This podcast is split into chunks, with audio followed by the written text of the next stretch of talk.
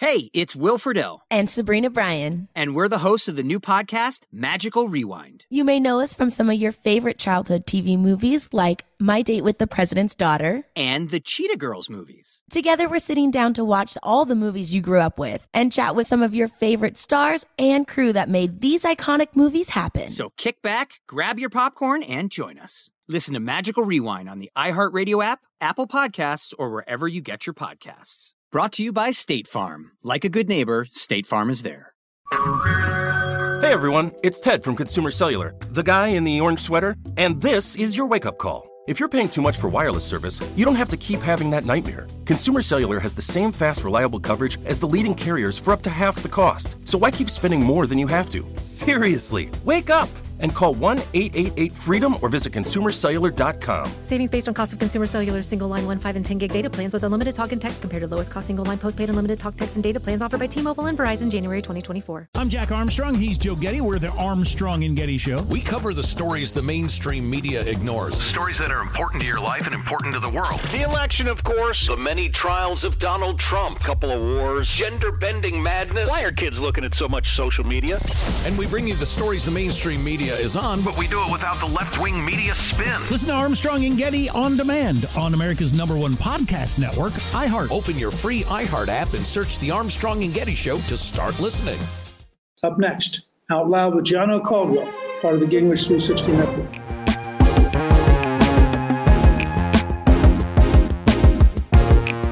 Welcome back to Out Loud with Gianno Caldwell. I have to tell you that I'm really looking forward to today's show.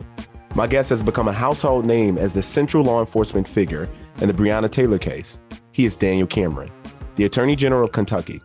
Cameron is the first Republican elected as Kentucky AG in more than seven decades and the first Black American independently elected to statewide office in Kentucky history. He is a rising star in the Republican Party, and I have a feeling Americans will be seeing a lot more of him in the years to come. Before we get to Daniel Cameron, I want to play an audio clip from a press conference. You'll hear Tamika Mallory, a prominent activist who was one of the organizers of the 2017 U.S. Women's March, following the decision by a grand jury not to directly charge the officers involved in the shooting of Breonna Taylor. Her comments were then echoed by a number of celebrities across the country.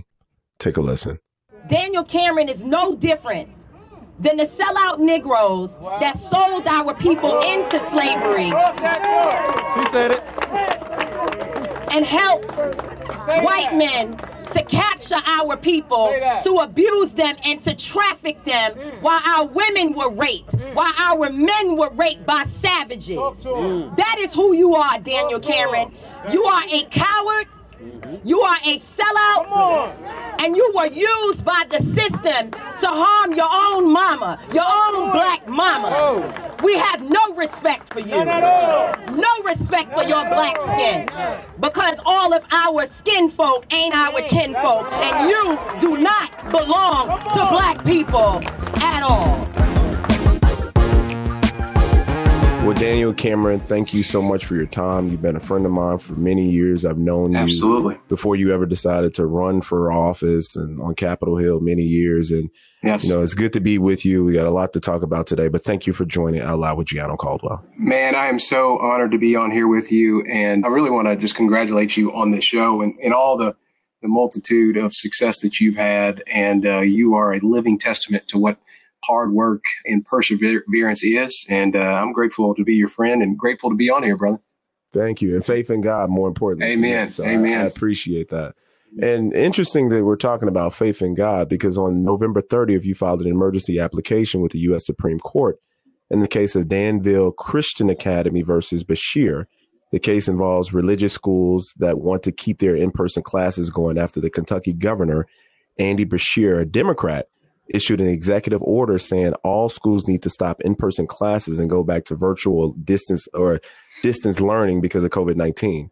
In the application, you asked the nation's highest court to allow a ruling by the district court judge stopping the enforcement of the order to take effect.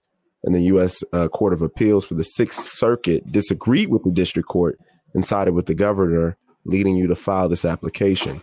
Can you tell us more about this case and why it's so important? Yeah, well, I it's you've summed it up pretty well in terms of what's at stake here. The governor, in a recent executive order, shut down religiously affiliated schools. And as the Attorney General of the Commonwealth of Kentucky, it's my responsibility to defend the constitutional rights of our citizens. And, and in particular, in this case, that's the First Amendment and the free exercise of faith. Uh, and so, look, I, I've said repeatedly from the beginning whether you're the president, governor, or local officials here in the Commonwealth, I understand the responsibility to keep people safe uh, and protect people during this prolonged or protracted pandemic. But we have an equally important responsibility. And Gianno, you'll know this from hearing Attorney General Barr say it or Justice Gorsuch in his own way say it as well, that even in the midst of a pandemic, the Constitution cannot be suspended. I wholeheartedly agree with that sentiment. I think most Kentuckians agree with it. And I dare say the majority of the country agrees with making sure that we are standing up for the constitutional rights that we hold so dear and that we value. And again, the responsibility of this office is to be vigilant and protect those rights. And so when a governor says that a religiously affiliated school has to shutter its doors when faith is at the core of a religiously affiliated school's curriculum, mm-hmm. therefore confronting and uh, attacking the First Amendment, it's our responsibility to defend. And so we've taken this case all the way to the Supreme Court. We got a, the right ruling in our judgment at the federal district court that said a governor cannot infringe upon our First Amendment rights. The Court of Appeals, we were obviously disappointed by that decision, but uh, we have applied for immediate review by our circuit judge, which is Justice Kavanaugh. Uh, he's now in the position of determining what happens next in this case. He's already asked for a response from Governor Beshear's team, and we'll see what happens from there. But again, this is a pretty simple question in our view, which is can a governor, in an executive order, infringe upon the First Amendment right of parents across the Commonwealth to send their, their children uh, for in person instruction at, at religiously affiliated schools? And it certainly would have, especially if it comes out in your favor, to have an impact across the country. So we'll continue to monitor that and see what happens there. Yes, thank you. Now, let's turn to the death of Breonna Taylor and its aftermath. And I know it's been one that's impacted us all, especially as African Americans across the country, men, women. I know that uh, there's been a lot of hate directed towards you. If people go to your Instagram, they'll see thousands of comments of people calling you a sellout, or Uncle Tom. You got rappers, Megan Thee Stallion, and many, many others who personally attacked you and they've sent a lot of hate your way. And me knowing you for many, many years and us having these conversations over dinner or or just being together and, and having conversations. I know that you have a, a, great care for the black community, and you you've mentioned on air that you know we got to care about our black women. You've you've made those comments. Now, this seemingly isn't enough for a lot of the critics that have come after you, and I'm just really intrigued to know after the death threats you receive, your wife has had to have security. How are you doing on a personal level when it comes to all of that? Well, no, thanks for the question. Look, uh, I, it has been a difficult period, and I never want to sort of look at it from you know my perspective, and I think you've framed this r- appropriately. A young lady in the prime of her life, Breonna Taylor, lost lost her life, and as I've said repeatedly, that is a a tragedy. And make no mistake about it, it is uh, hurt and had ripples throughout the Black community here in the Commonwealth and just the entire nation. I mean, this has been an important case, and I am been pained by just how difficult it has been, and uh, whether it's Tamika Palmer, Breonna's mother, uh, or family members, or folks in the community. I mean, this is a heart wrenching story, and what I've said is that in the midst of this tragedy, sometimes the criminal justice system is inadequate to respond to a tragedy. And what I've meant by that is that there is great pain and sorrow uh, connected with this woman who's was in many ways the glue in her family, was a, a strong pillar, uh, was moving forward in her professional career. But at the same time, the role of the attorney general is to look at the facts as they are and, and not try to pick out specific facts or certain facts uh, to meet a narrative. That is not the role of the attorney general, and nor should it be. The responsibility of this office is to follow the facts and marry the facts with the law. And what happened in the early morning hours of, of March 13th is uh, officers were attempting to execute uh, a search warrant.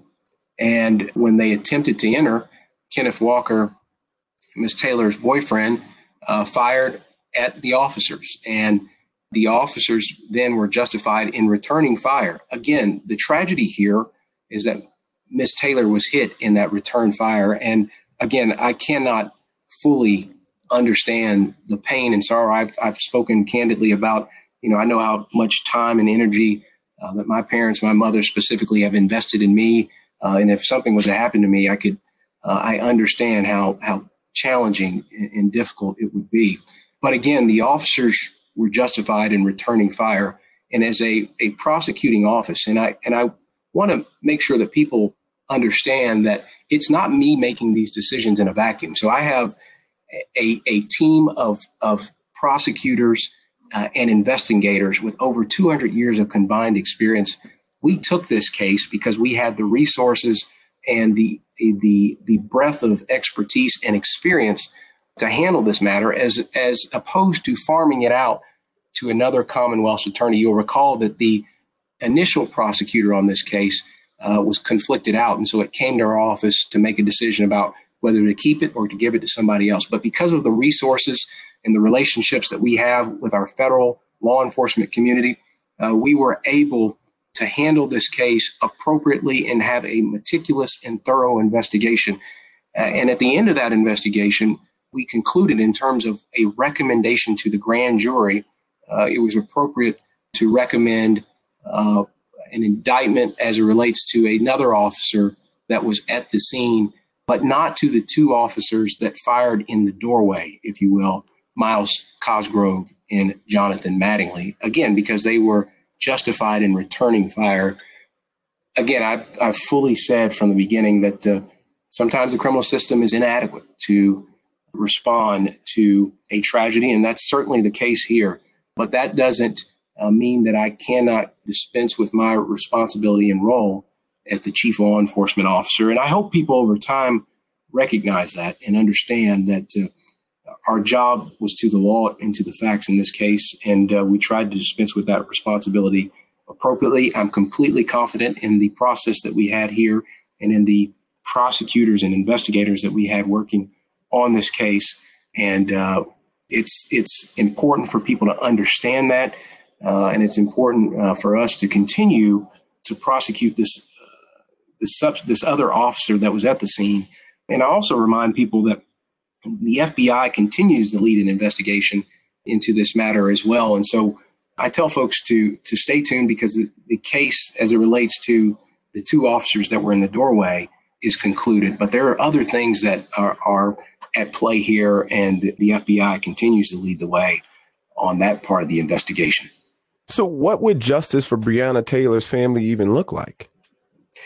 Well, I, I think that, you know, obviously they have had a pretty large settlement with the city of Louisville. But again, my responsibility is to the facts and the law. And uh, this is a very hard and challenging case. And as we look at the landscape related to uh, warrants in that process, I think there continues to be very healthy conversations very candid conversations about the execution of warrants, uh, the implementation and the process that goes into those warrants. And again, the FBI continues its investigation to any potential civil rights violations. And so we continue to have these ongoing conversations about, you know, how can we honor her legacy and how can we uh, best uh, move forward. But it's it's a tough, it is a tough and challenging situation. And I, again, I understand those that are hurting and who take issue uh, with our office's decision. But my responsibility is to the facts and the law, and we dispense with that responsibility appropriately. You know, Attorney General, I think that's such an important point that people need to recognize. I want to pick up from there after we take a quick break. Like many of us, you might think identity theft will never happen to you. But consider this. There's a new identity theft victim every three seconds in the U.S. That's over 15 million people by the end of this year. Equal to the populations of New York, Los Angeles, and Chicago combined. Even worse, identity theft victims often don't even know they're victims. That's why Lifelock Identity Theft Protection alerts you to identity threats, even the ones that don't show up on a credit report, like data breaches, fraudulent bank transactions, loan and credit card applications, and crimes committed in your name. If your identity is stolen, your own dedicated Lifelock US based restoration specialist will work to fix it. Lifelock protects you in ways that you simply can't on your own. Join now and save up to 25% your first year at lifelock.com slash news. That's lifelock.com slash news to save up to 25%. Identity theft protection starts here. Hey everyone, it's Ted from Consumer Cellular, the guy in the orange sweater, and this is your wake up call. If you're paying too much for wireless service, you don't have to keep having that nightmare. Consumer Cellular has the same fast, reliable coverage as the leading carriers for less. And for a limited time, new customers receive their second month free when they sign up and use promo code MONTHFREE by May 31st. So why keep spending more than you have to? Seriously, wake up and call 1 888 freedom or visit consumercellular.com. Taxes, fees, and other third party charges will apply. See website for additional details. Tired of restless nights?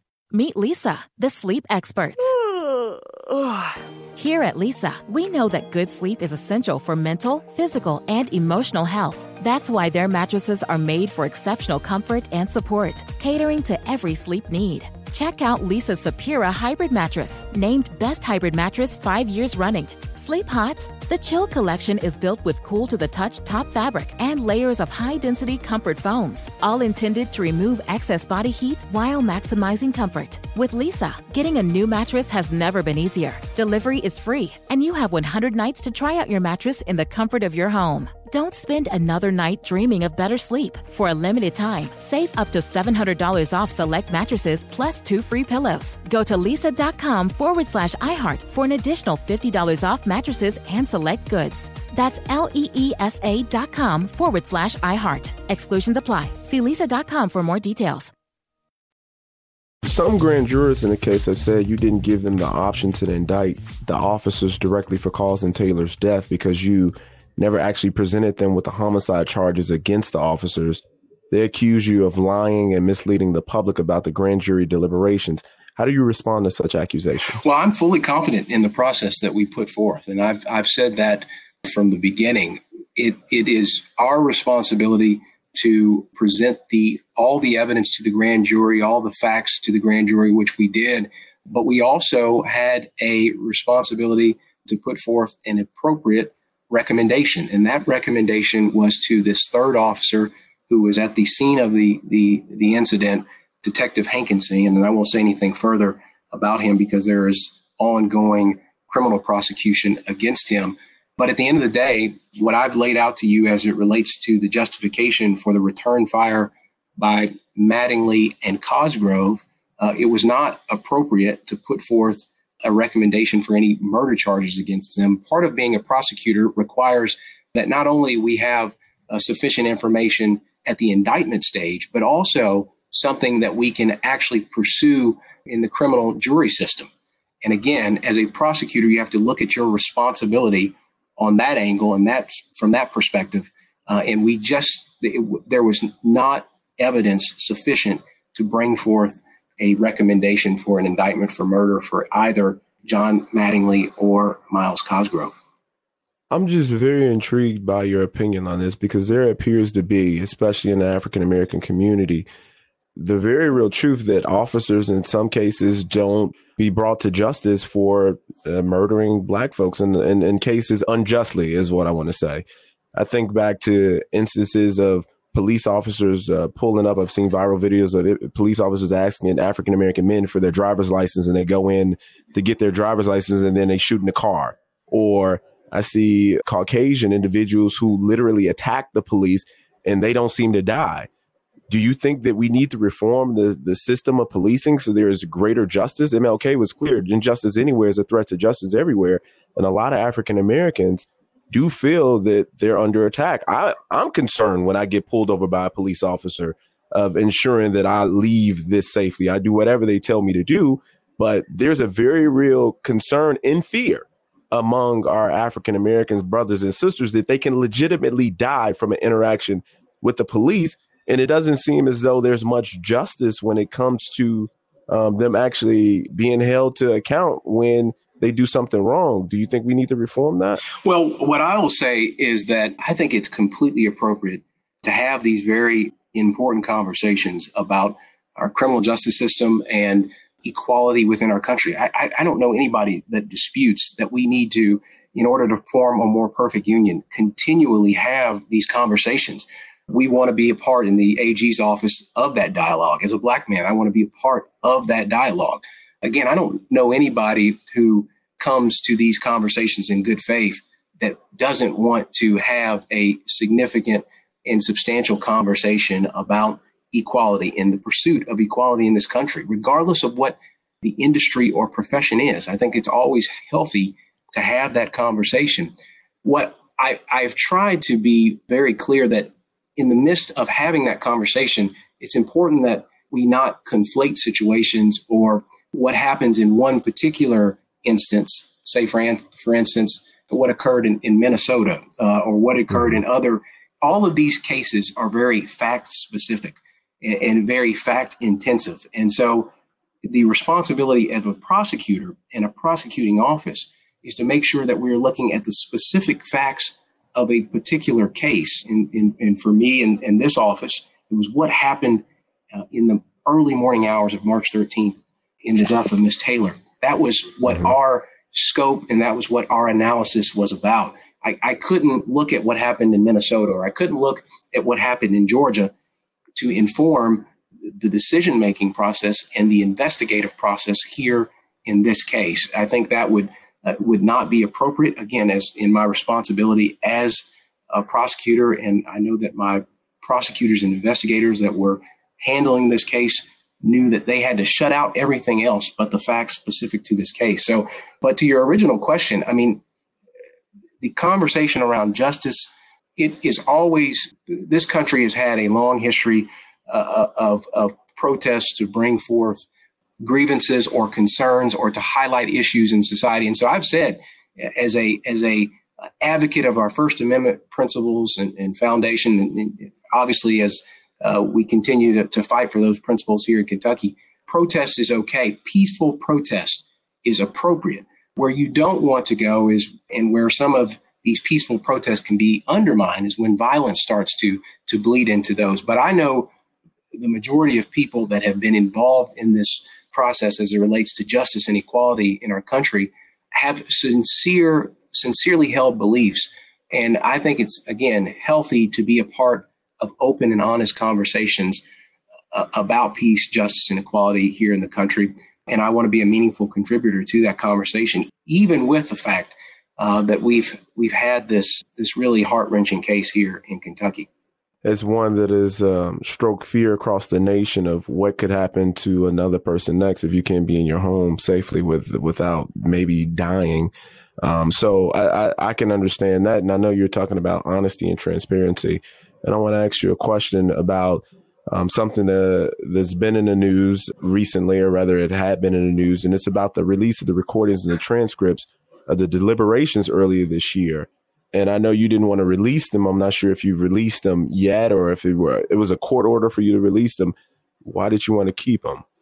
Well, this has nothing to do with whether we wanted to keep them or not. There is a, a process whenever grand jury proceedings occur, those are held in secret and in confidentiality so that frank and honest conversations and questions can be asked. Uh, and it's to protect the grand jurors themselves. It's and so that here in, in Kentucky, as soon as this became apparent that uh, there would be an, an open conversation in court about whether to release this information, the Kentucky prosecutors wrote a letter encouraging us and in part of uh, the litigation asking the judge not to hold this information or not to disclose this information uh, to the public because of the dangerous precedent it would set in opening up grand jury proceedings. That was our only interest. I, I have no qualms with grand jurors speaking of, of, about the case. Again, this was all because of the the history and the precedent that would be established. Grand jury proceedings since the beginning have been held in secret, again to protect the grand jurors, to protect the information that is shared during that process. Uh, and so that was our only interest was to to make sure that we were consistent with precedent. Uh, this judge in Louisville had a, a different view of that, and that's okay. And I don't know what this means for other cases in the future, other high profile cases. I'm not entirely sure. But if you talk to any uh, prosecutor involved in the criminal justice system, it is it is without question that forever these proceedings have been secret and closed. And so that was our only interest was to keep with that precedent as opposed to allowing that information. All of the information is out there now, and and uh, and that is fine. And uh, grand jurors obviously are, are, are allowed to speak now, which is fine as well. But the fact of the matter is, is that what the grand jurors were going to say were, was not, and what was going to be released was not an issue for us. It was the process itself. Again, mm-hmm. grand juries have been secret. And so to do away with that policy or that process is pretty remarkable and unprecedented. And I don't know ultimately what the ramifications of that will be, but I know we had prosecutors, not only in this office, but prosecutors across the Commonwealth that didn't want to see that happen. Again, the judge made their decision. We respect that decision, and all the information is out there. But uh, it is uh, it was certainly consistent with the role of a prosecutor to protect the secrecy of the grand jury proceedings. But uh, a judge decided otherwise. You know, uh, Greg Fisher, the mayor and the city that Breonna Taylor was killed back in March, uh, declared, he recently declared racism a public health crisis and announced a plan to advance racial equality for those who live in the city, the African Americans that live in the city. His plan includes steps to reform the city's police department, which got me to thinking, would you support a federal consent decree on the police department there to have a federal monitor watch over what's going on in that police department? Well, I don't want to, you know, think about hypotheticals. I, I, don't think it's appropriate. That is a, a process that is um, is all handled at the at the federal level with federal U.S. attorneys and the Department of Justice.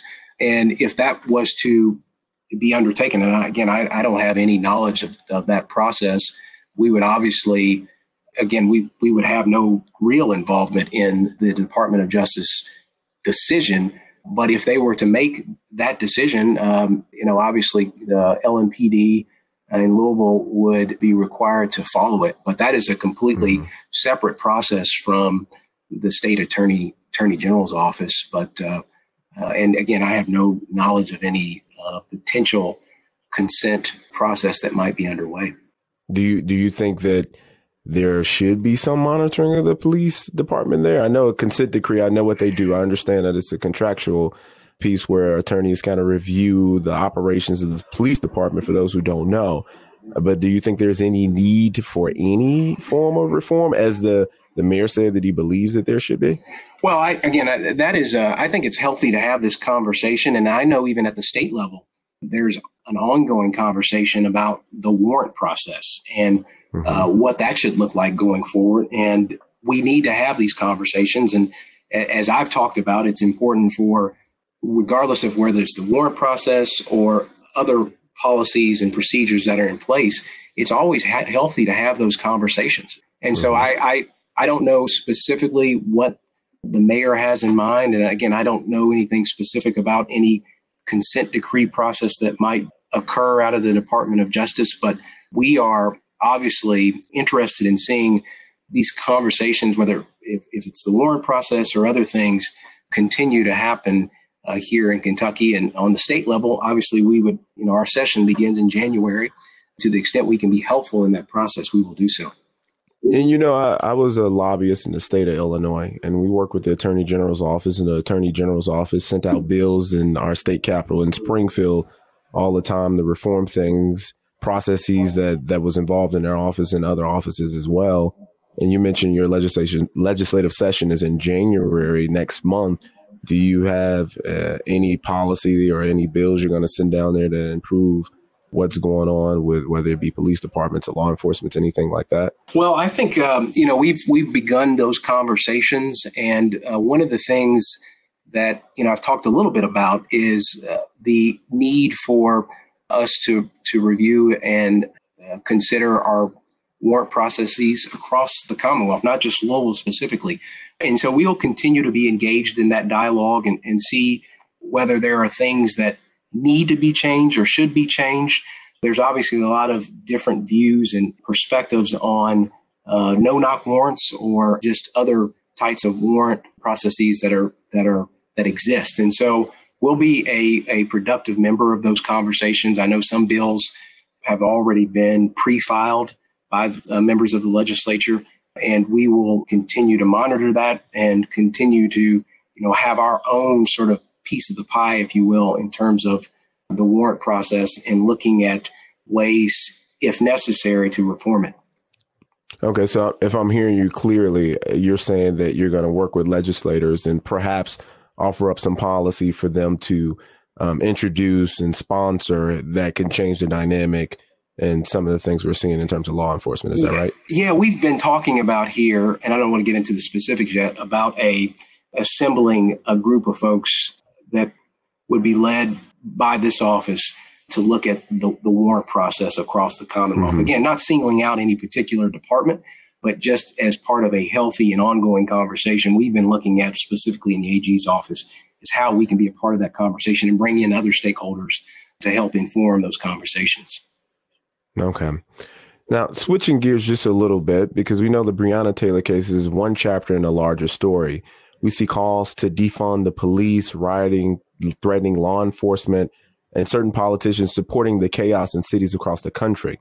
We also see citizens who aren't extremists and don't engage in violence, but are still concerned about the police in this environment. What do you say to those individuals who are looking to take the law in their own hands? We've seen you know, the protests, of course, with Breonna Taylor and just African Americans like George Floyd in general, but people are going out damaging property and they're trying to take the law in their own hand because they don't believe that the elected officials who have been appointed to these positions are doing their job properly to keep people safe. What do you say to these folks? Well, I, I say violence is is never the answer. And again, I've I've said repeatedly that peaceful protest is a part of our Refu- Republican form of government, our democracy, and so we should always be sensitive to those who eh, express themselves in, in peaceful protests, but whether you're from the right or left, violence uh, should never be accepted as a part of these conversations. And so I know President Trump was very strong, uh, strongly opposed to any violence, and I also know uh, Joe Biden was opposed to violence as well. And anyone eventually he was. Yeah, yeah, yeah. Oh, he didn't. He didn't mention it yeah. in DNC. Like we got to be clear about that. Yeah, yeah, yeah. Eventually, yeah. they started talking about it after they saw the poll numbers dip. Yeah, yeah. I'm talking about Joe Biden. Then yeah. they started speaking up. So he wasn't. No, you're initially saying much of anything. Yeah. Kamala Harris again bailing out those who were yeah. uh, rioting and looting. They had uh, her her folks on her staff had a whole fund that they were um, encouraging people to contribute. Yeah. contribute. No, to. So they're they're in my in my view a part of the problem. Well, they I I agree with you. I, I think they they came to the party late. I think they recognized that you cannot have a message that calls for the dismantling and defunding of our police departments. Look, the folks that you know have the loud, largest and loudest sort of microphones aren't representative of all of our communities or the thought process in our respective communities. And the fact of the matter is, is, is that a lot of folks appreciate, you don't hear these voices as much, but appreciate our law enforcement community and their their sacrifices that they make to to keep us safe. And again, I understand that we, we have to have open and honest conversations about if there are bad apples in in, in our communities or or in the law enforcement community or any industry then you need to get those folks out. But by and large, I think most people respect. And, and yeah, you are exactly right that Joe Biden was late to the party and eventually recognized that uh, he had to speak out. Again, President Trump was very strong on this particular issue, and I think it's why it resonated with so many so many people because of of the fact that you know we cannot just disparage a whole a group uh, of citizens that day in and day out make sacrifices to keep our families home, to make sure that we can can sleep uh, at night soundly at our homes. And so I'm in, in this role as, as chief law enforcement officer. You obviously, you know, have to, to, to play it down the middle in terms of any investigation that you conduct and uh, any prosecutions that you might pursue. And the idea that you would defund the police is just beyond me. And I, we cannot have a society police are not present and that police uh, are not respected. And I, I, think it's it's sad when you see, you know, folks on the on the left side of the aisle that are calling for this sort of this sort of idea because again we have to have the rule of law and we have to protect our communities and, and the men and women of the thin blue line uh, have to do that daily and they should be applauded for it. And you know what's interesting? President Obama recently said that the idea yeah, yeah. of defunding the police is uh, basically yeah. you lose your audience once you say that. But you got people like um, AOC Alexandria Ocasio Cortez, who is very much in favor of defunding the police. And when Democrats have tried to explain it and said, no, we need take some of the law enforcement department funding and put it in community programs, Kamala Harris said, let's reimagine the police. And she's pushed back and she said, no, I mean defund the police. Exactly what that means. So putting millions of people in danger, putting people on the south side of Chicago and other areas where it's extraordinarily dangerous, putting them in even more danger and right. making them potentially victims. What do you say to somebody like AOC? Well, it, it's scary when President Obama, when he comes out and makes a statement of we can't, you know, have these, you know, grand slogans of defund the police, and he gets attacked by his own members of his own party. I mean, that's that is, in my judgment, a sign of, of in many ways, how far left the Democratic Party has gone, in, in particular as it relates to, to AOC and, and some of the folks uh, that subscribe to the same value set and belief system that she has. And, and again, it is, I think that is part of, of President Trump's, the reason that he resonated uh, with folks is that he stood and stands for the rule of law.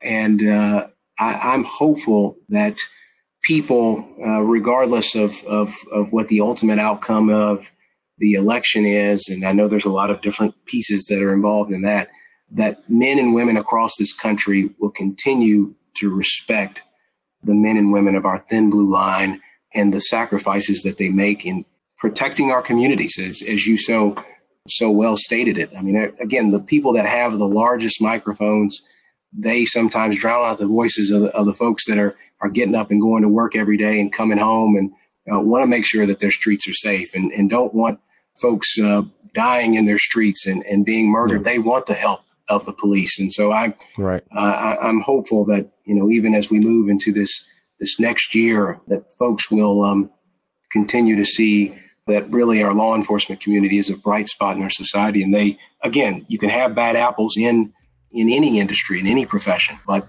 the folks that I know of the Thin Blue Line, they, they want to uh, keep community safe and, and they, they risk their lives to do so. Absolutely. I totally agree. I want to dig into that further after a word from our sponsor. Tired of restless nights? Meet Leesa, the sleep experts.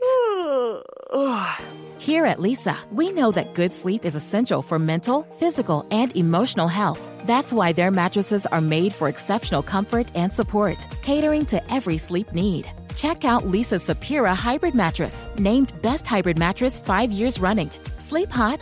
The Chill collection is built with cool to the touch top fabric and layers of high density comfort foams, all intended to remove excess body heat while maximizing comfort. With Leesa, getting a new mattress has never been easier. Delivery is free, and you have 100 nights to try out your mattress in the comfort of your home. Don't spend another night dreaming of better sleep. For a limited time, save up to $700 off select mattresses plus two free pillows. Go to leesa.com forward slash iHeart for an additional $50 off mattresses and select goods.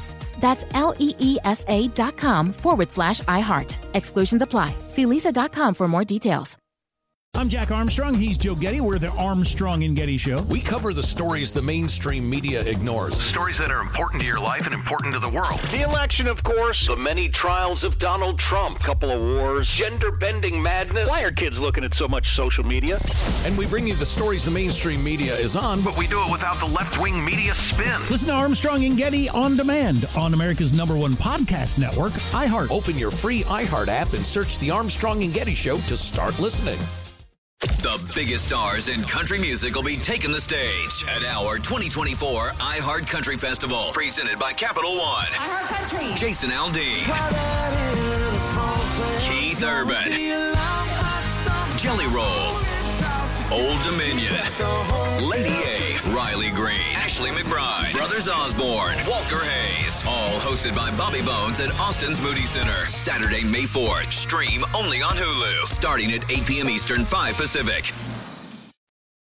And and one would argue because there's been a number of police departments that have been defunded. They've lost funding. Los Angeles and a number of other, New York City, a number of other uh, large police departments, and there's been people who've been murdered because there's not been as much police presence in, in areas. So, I mean, yeah, I would say yeah. that uh, the, these folks' blood is on AOC hands. She's been leading the movement. I mean, is that something you would agree with? Well, look, I, I, um, I, I certainly think that anybody who is calling for the for defunding of the police is is setting a very dangerous perspective and viewpoint that can have long term ramifications, and it actually hurts and hinders success and upward mobility in those communities they think they're trying to help. And so I am completely opposed to that idea or that viewpoint that says we need to defund the police because this very same communities that you know AOC or, or her, her folks uh, say that they are trying to trying to help. It really is it's counterproductive and counterintuitive because these communities are, are some some of the communities that need this help the most. Yeah, no, hundred percent. What can be done to build more trust between police and the black community? Well, I think that you, you've got to on the front end before you have these, you know, high profile or very sensitive incidences. You've got to establish relationships before on the uh, on the front end, uh, so that you can have the tough and difficult conversations when it comes to these specific cases, or just mm-hmm. how to better uh, focus the police efforts in these particular communities. Obviously, I think recruitment is incredibly important folks that look like the communities that they're serving, having them in positions of authority is important to helping establish the credibility and building stronger those relationships. But it's a, um, you know, it is a labor of love. I think is the best way to put it. That there has to be yeah. real, real interest in establishing and investing in those relationships, and not just showing up to pull somebody over, but also developing those community ties that can help even when there are very significant and, and difficult situations. Well, let me ask you this this question because I know there's been a lot of talk from activists all over, more so active activists on the left. People have said that they believe that America is systematically racist and, and broken and can't be fixed. What do you say to that? America uh, is certainly the land of opportunity, and uh, you know I'm grateful for this country and General, your story and, and, and so many other folks' story is, is one of, of upward mobility. And I hold on to belief in that this is the greatest nation on the face of the planet. And you know there are always going to be challenges. That's regardless of if you live here or in any place. But this is the best place on earth, and the idea that you know that we we we've obviously got a ways to go. I mean, I, I think that's always going to be true. I mean, we're always trying to perfect this union. Um, and there will always be more that we can do to to be sensitive and to be good to our neighbors and good in our communities and good to our families. But you know, this I I wholeheartedly believe that this is the, the greatest nation on earth, and that upward mobility can occur here, can happen here, as long as that as we have the we remove the barriers in our society, allow people to do that. But I continue to believe that um, if you want to do something in this country, you can. Uh, if you you know have faith in the Lord and if you you put your best foot forward and, and you persevere and, and, show grit and determination, uh, you can do whatever you set your mind to.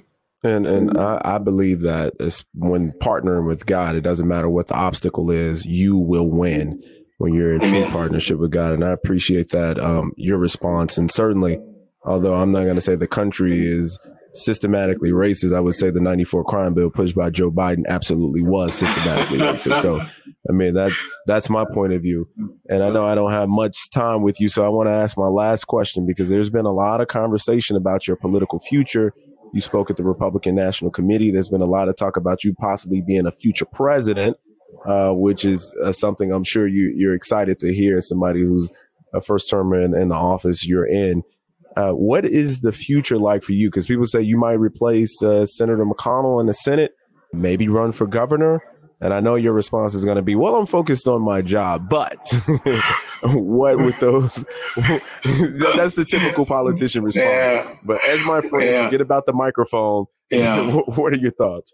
Well, Jan, look, I, I'll, I'll, be honest with you. I, you know, I'm here my, my first year. It, it has been a eventful and busy year. And so thinking beyond 2020 at this point seems overwhelming. I'm, I'm honestly very, or, uh, you know, obviously very grateful for the opportunity to, ha- to speak at the Republican National Convention. And you know, what I what I hope it did was a couple of things. One, that if you look like me, and I know uh, Representative elect Owens and others would, Senator Scott, others would say this as well, that if you look like me, I, I hope you recognize that there is there is room for you in the Republican Party and that you recognize that this party was founded for the very um, for the very reason uh, of of ending slavery in this country. Yeah. And so, yeah, and so I hope people uh, that look like me recognize that at least be open to the idea of uh, of of the Republican Party.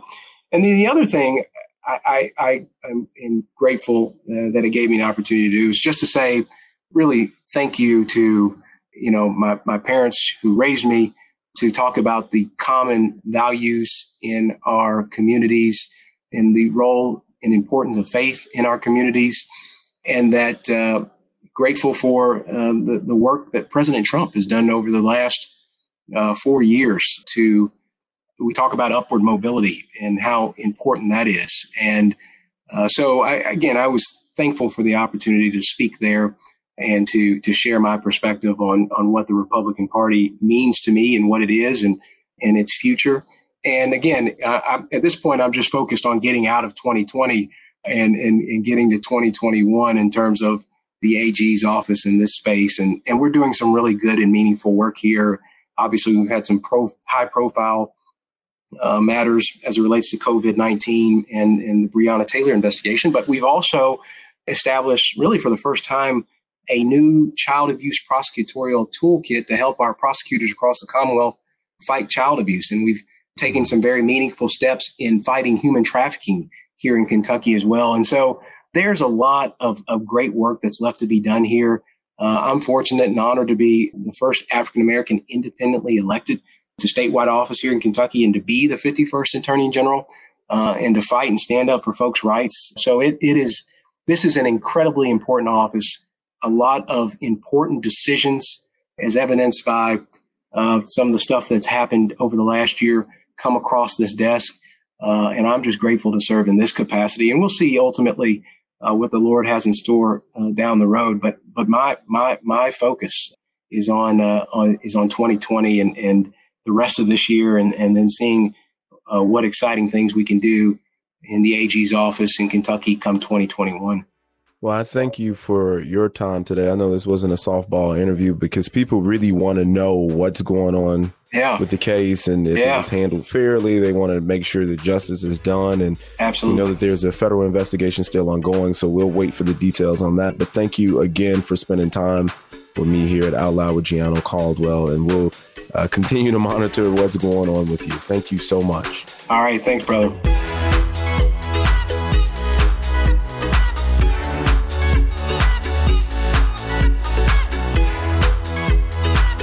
Want to thank Daniel Cameron for coming on and speaking with us about the Breonna Taylor case. If you're enjoying the show, please leave us a review and rate us with five stars on Apple Podcast. If you have any questions for me, please email me at outloud at gingrich360.com. and I'll try to answer them in future episodes. You can also find me on Twitter, Instagram, Facebook, and Parler at Gianno Caldwell. If you're interested in learning more about my story, please pick up a copy of my best selling book titled Taken for Granted How Conservatism Can Win Back the Americans That Liberalism Failed. Special thanks to our producer, Stephen Calabria, researcher Aaron Klingman, and executive producers Debbie Myers and speaker Newt Gingrich, all part of the Gingrich 360 Network.